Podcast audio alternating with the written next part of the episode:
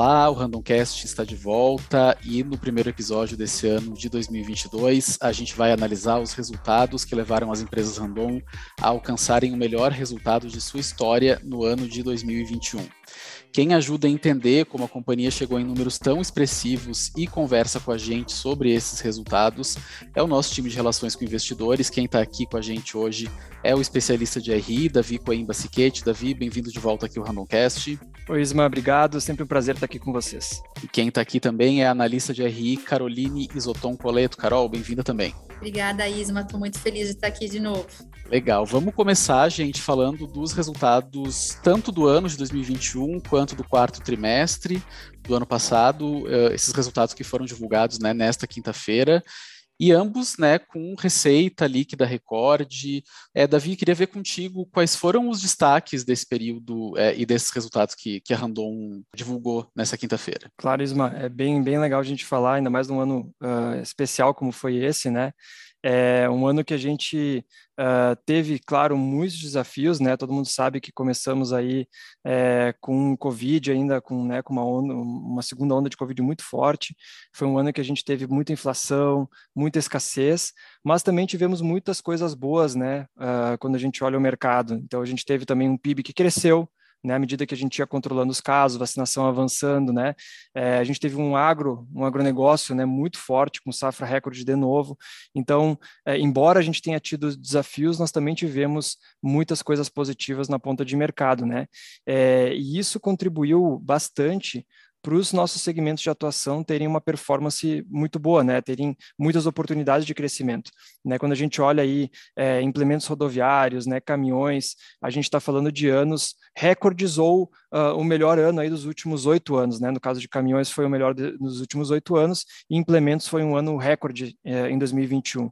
Nós também tivemos um mercado de reposição bastante aquecido, né? A gente sabe que as montadoras de veículos leves tiveram muitas paralisações durante o ano, isso aqueceu o mercado secundário e fez com que se vendesse mais peças de reposição. Então, a gente também teve uh, na nossa unidade da Frasle aí uma performance muito interessante. Vagões também, que é uh, que a gente vinha há alguns anos com muitas dificuldades no mercado, é, começou a ter uma recuperação, foi o melhor ano dos últimos três. Então, quando a gente olha nossas principais é, segmentos de atuação, né, reposição, vagões, caminhões, implementos, todos eles tiveram uma performance muito boa, melhor dos últimos anos, é, que contribuiu muito com, uh, com o nosso resultado e com o que a gente conseguiu atingir. Mas, obviamente, que isso é a ponta do mercado, né? Eu até vou chamar, vou pedir para a Carol agora falar um pouquinho da Randon, porque se uma parte é o mercado que explica, a outra parte é o que a gente fez dentro desse mercado, né? E a Carol vai poder contar um pouco mais também. Bom, Isma, Davi, uh, de fato, o mercado faz a parte dele e nós temos que fazer a nossa parte. Então, a gente tem tido um plano de, de expansão, investimentos em inovação, diversas frentes que nos ajudam e corroboram para que a gente possa entregar receita e ter recordes como este que, que foi bem mencionado por Tisma. Então, do mercado a gente teve números muito expressivos, isso se refletiu nas, nos, nas linhas de produtos das nossas empresas de autopeças, na montadora, todas elas apresentaram é, linhas, uh, avanço né, nas nossas linhas, tanto em volume quanto em receita, porque às vezes pode ser que isso não ande junto, né? São dois indicadores distintos, mas sim nós tivemos aumento nos volumes e na receita na maioria das nossas linhas. E além disso, a gente não pode esquecer que um dos grandes drivers foi o mercado externo. O mercado externo, no último TRI, teve, manteve um bom ritmo, inclusive acelerou em relação ao início do ano de 2021. Isso dado o câmbio, sim, que ajudou bastante, mas a gente teve outros fatores importantes, como o agronegócio, né, que beneficiou o Brasil, mas ele também beneficia principalmente os países da região do Mercosul, o Chile, com, com também o, a commodity em um bom preço. Então, diversos fatores impulsionaram o mercado externo, assim como no Brasil a questão da Covid era um, algo que estava travando a demanda no mercado externo, e a gente teve, então, uma recuperação das economias ao redor do mundo, nós tivemos a volta da confiança, e isso foi fundamental para as nossas receitas de, exportação e também das controladas lá no exterior, né? E além disso, a gente teve, por conta do, do aumento de preço que o Davi já trouxe, né, aumento do, da, da inflação, toda essa pressão que a gente teve em 2021, a gente teve que repassar isso aos nossos clientes. Esse repasse nos preços reflete também em aumento de receita. E como eu falei, né, uh, esse investimento em novas empresas, em, em inovação e tudo mais, também co contribuiu para que a gente tivesse só das novas empresas adquiridas em 2021, a gente teve 70 milhões de receita, Isma. Então, são números bastante expressivos e toda essa combinação é que gerou né, esse lucro recorde, esse resultado, uh, essa receita recorde. Perfeito, Carol. É, até fica o convite para quem quiser conhecer esses números no detalhe, né? Eles estão todos lá no site de, de RI da Randon, ri.randon.com.br. É, e para quem vem acompanhando, né, Davi, esses números trimestre a trimestre no ano passado, é, tanto da Randon quanto da Frasle já vinha sentindo né, que 2021 ia ser um ano com números históricos. É, a empresa, inclusive, lá por agosto, fez uma revisão né, do seu guidance, das suas projeções é, para 2021 e mesmo essas projeções revistas para cima foram superadas, né? Então eu queria que tu comentasse um pouquinho assim como é que a empresa recebeu, né, esses esses resultados recordes assim. É, é, uma, é, um, é um ano atípico até nisso, né? A gente é, tinha projeções já muito boas, revisamos elas para cima, né, que realmente eram projeções uh, que eram ainda melhores e aí batemos essas projeções ainda melhores, né? É, e, e, a gente tem acompanhado, né, a empresa. É, quando a gente olha a empresa cinco anos atrás e, e, olha os números de hoje, nós triplicamos o tamanho da empresa. Então, a nossa receita triplicou nos últimos cinco anos e mostra então toda a pujança é, não só do mercado, mas das nossas empresas, né? É, esse ano a gente atingiu algumas marcas muito interessantes. É, a gente já hoje nós já, já, temos mais de 50 CNPJs, então é um conglomerado de empresas que está espalhado pelo mundo, não é só Brasil, né? A gente já tem é, uma perspectiva global das empresas Randon muito forte. É, nós tivemos também, como a Carol mencionou, uh, níveis produtivos uh, que a gente nunca tinha alcançado todas as empresas bateram recordes de produção e até a gente tem feito uh, um comentário, né? A, a, se a gente fosse trazer por minuto ano passado, no, nas nossas operações, nós teríamos vendido, nós vendemos, na verdade, 190 materiais de fricção por minuto em 2021. E dois sistemas de freio, por exemplo, da Master também por minuto. E mesmo quando a gente vai para um semi-reboque, que é um produto muito maior, nós conseguimos entregar ano passado um semi-reboque a cada 15 minutos. Então isso dá uma dimensão de quanto produto, de quanto. Isso são só alguns produtos, né? A gente poderia entrar aqui em outros, outras unidades, em outros produtos, para ver que tamanho de empresa a gente é hoje e o quanto a gente está conseguindo produzir. E, obviamente, que toda essa produção é, reflete né, nessas receitas históricas que a gente tem, mas mais do que as receitas, eu acho que é importante trazer que os nossos resultados como um todo foram recordes, né? Então a gente teve não só receitas recordes em 2021, mas tivemos recorde de EBITDA e tivemos recorde de lucro. Então, ou seja, a gente não só expandiu o que a gente chama de top line, ou seja, as vendas, mas foram vendas qualificadas e ainda por cima, na, dentro da própria Randon, nós fizemos nosso dever de casa, controlamos custos, enfrentamos a inflação, como a Carol comentou, foi muito forte o ano passado, foi feito um trabalho muito amplo amplo para evitar que a escassez de todo o mercado batesse nas nossas operações e nós tivéssemos paralisações, por exemplo. Então, quando a gente olha a operação como um todo, a operação está muito saudável. Então, a gente fica muito feliz de poder ter entregado realmente um ano histórico em termos de vendas, mas histórico também em termos de margens, é, porque no fim do dia, né, é, quando a gente olha para todos os nossos acionistas e todos os nossos investidores, é o quanto a gente pode gerar de valor para eles que, que, que, é o que vale, né? Que é o que importa. Então, uh, a gente operando bem, entregando resultados positivos, a gente sabe que vai continuar uh, podendo ter aí toda essa, essa uh, esse crescimento, né? E, e, a gente acho que a gente achou um, um, um modelo muito robusto de conseguir passar isso para os próximos períodos, né? Então, eu acho que foi um ano para a gente deixar aí registrado, né? E comemorar muito, celebrar muito, porque a gente tem muitos desafios pela frente, mas antes de a gente né, falar até dos, desafios do, do ano como 22, acho que é importante a gente celebrar bastante o ano de 21, que foi realmente histórico.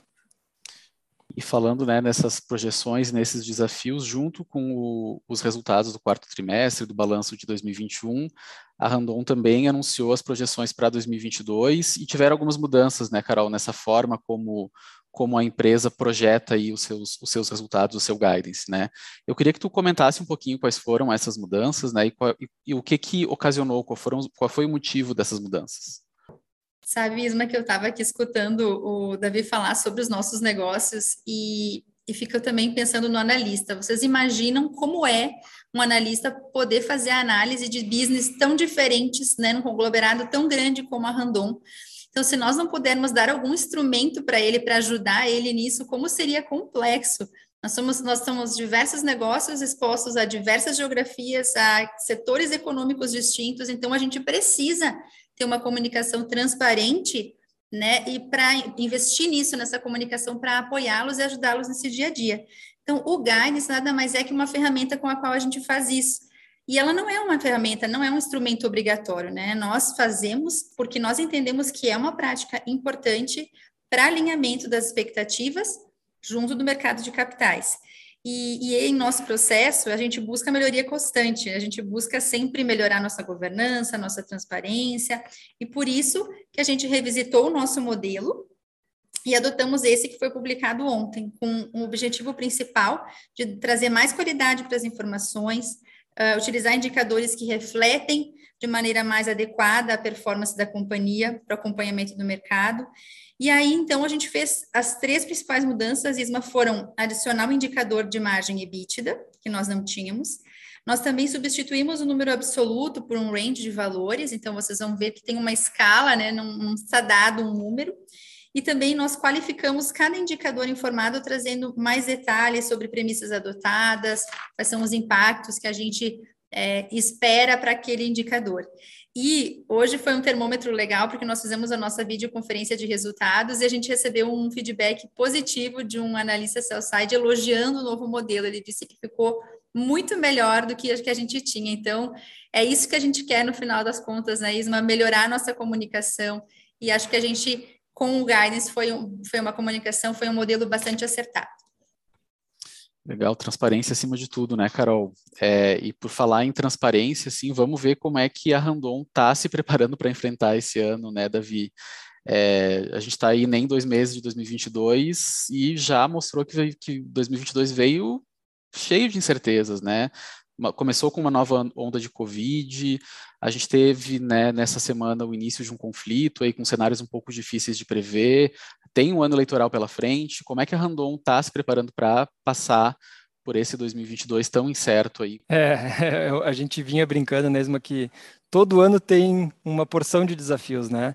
É, sejam eles desafios né, é, de, de, de, escassez, inflação, como foi o ano passado, e com a própria Covid, e agora a gente está liderando até com conflitos geopolíticos, né, que a gente não sabe os desdobramentos que podem ter, mas obviamente que uh, no mundo conectado como está hoje, acaba refletindo né, é, em todas as geografias e não só onde está ocorrendo. Né? Então, realmente, assim, a gente sempre tem é, desafios, né? Mas a, a, a, Randon, assim, como, como postura perante todos esses desafios, é sempre de encarar eles como oportunidades, né? É, então, a, a, nossa visão é que todos os desafios que, que, se apresentam, eles geram novas oportunidades e, obviamente, que a gente tem que ter capacidade e dinamismo para se reinventar e aproveitar é, essas oportunidades que aparecem. É, e eu acho que é, um dos pontos que nos deixam é, e que mostram né, para o mercado e para todas as pessoas que nos acompanham que a Randon está no caminho certo é esse guidance é, que a gente publicou junto com os nossos resultados, mostrando um crescimento da empresa para o ano que vem. Né? Então, nosso guidance esse ano, só para fins de comparação, nós fechamos com 9,1 bilhões de receita líquida, é, em 2021, e o nosso guidance para 22, para esse ano agora, é entre 9,5 e 11 bilhões de reais de receita líquida. Então, mesmo no pior dos casos que a gente apresenta das nossas projeções, é, nós crescemos. Né? Ou seja, a gente continua em movimento de expansão, continua é, gerando oportunidades é, e continua também apresentando uh, margens boas dentro do range que a gente apresenta agora. Então, tudo isso mostra que a gente está confiante de que vai conseguir entregar bons resultados mesmo com esse cenário de desafios. E eu queria destacar talvez um dos pontos mais relevantes que tem nos, de, tem nos dado um pouco mais de tranquilidade é, o, é, é, essa movimentação que a gente tem feito como empresas Randon de diversificar os nossos negócios e buscar é, crescer os negócios é, que são mais resilientes. Né? O que, que eu quero dizer com isso? Que a gente está ah, uh, cada vez tentando se blindar mais é, dos impactos de crises, de ciclos econômicos e ter alternativas que nos sustentem em períodos de dificuldade. E a gente já tem notado nos últimos anos, inclusive com pandemia acontecendo, que a empresa consegue performar muito bem, mesmo com períodos de dificuldade, é, justamente porque a gente está mais exposto ao mercado de reposição, a gente está ampliando receitas no exterior, a gente está focando mais no agronegócio, que o Brasil é o celeiro do mundo, vai expandir muito nos próximos anos. Então, a, as empresas como um todo estão buscando estar tá cada vez mais focadas nesses mercados que nos dão ou resiliência ou uma pujança muito forte. É, e é por isso né, que, junto com todas as iniciativas que a Carol comentou antes, essa combinação é uma combinação vitoriosa, uma combinação que nos faz crescer. Então, a gente uh, sabe que tem desafios, que não vai ser fácil, mas a gente está uh, bastante confiante aí com todo o nosso corpo uh, de funcionários, né, com todo mundo que trabalha aqui, que já enfrentou essas dificuldades, sabe como lidar com elas, e a gente sabe que a gente pode conseguir resultados ainda muito bons em 2022, apesar, obviamente, é, de, de várias incertezas que a gente tem aí no radar, né? Legal, e muitas né, dessas oportunidades que vêm aí pela frente são em termos, né, muito, muito por causa dos projetos de inovação, da atuação em sustentabilidade que a empresa tem, né, Carol? E eu queria que, uh, que tu comentasse assim um pouquinho, apesar de todas essas incertezas, né, é, o que, que o investidor pode esperar da Randon aí em termos de inovação e de, de, sustentabilidade? Isma, tem muita coisa boa acontecendo na Randon, tanto em inovação quanto em sustentabilidade. A gente não pode dar muito spoiler aqui sobre novos produtos, enfim, existe todo um sigilo por detrás, mas a gente, falando da transparência que nós comentamos antes, a gente sempre em RI coloca nos nossos materiais. Eu sei que nas redes sociais da Randon também está sempre super atualizado, então, à medida que elas forem acontecendo, a gente vai comunicar, sem dúvida. Mas o fato é que existem esses vários projetos em andamento e alguns até em fase final, é, e tem produtos já rodando no mercado em fase final de testes. Então, a exemplo desses que passou agora por aprovações nos órgãos que regulam a circulação dos veículos, como não tinha nenhum produto como esse, não tinha a regula regulamentação aprovada. Então, foi necessário esse tempo para aprovação. Então, a princípio, esse ano ele já vai ser comercializado. É, além disso, muita inovação vem pela Naiwan, que já lançou o primeiro produto em parceria com a VEG Tintas, mas tem outros produtos, outros projetos que vão sair do forno ainda esse ano. E, sob o aspecto de sustentabilidade, uh, nós vamos reforçar as diversas frentes de atuação com base nos cinco pilares da nossa ambição ESG. Para quem não conhece, tem tudo lá no nosso site, né, Isma? E, e nós vamos investir muito em segurança, em meio ambiente, vamos focar nas pessoas, no seu desenvolvimento. E a gente entende que a sustentabilidade ela acontece, o desenvolvimento sustentável, por meio de uma cultura.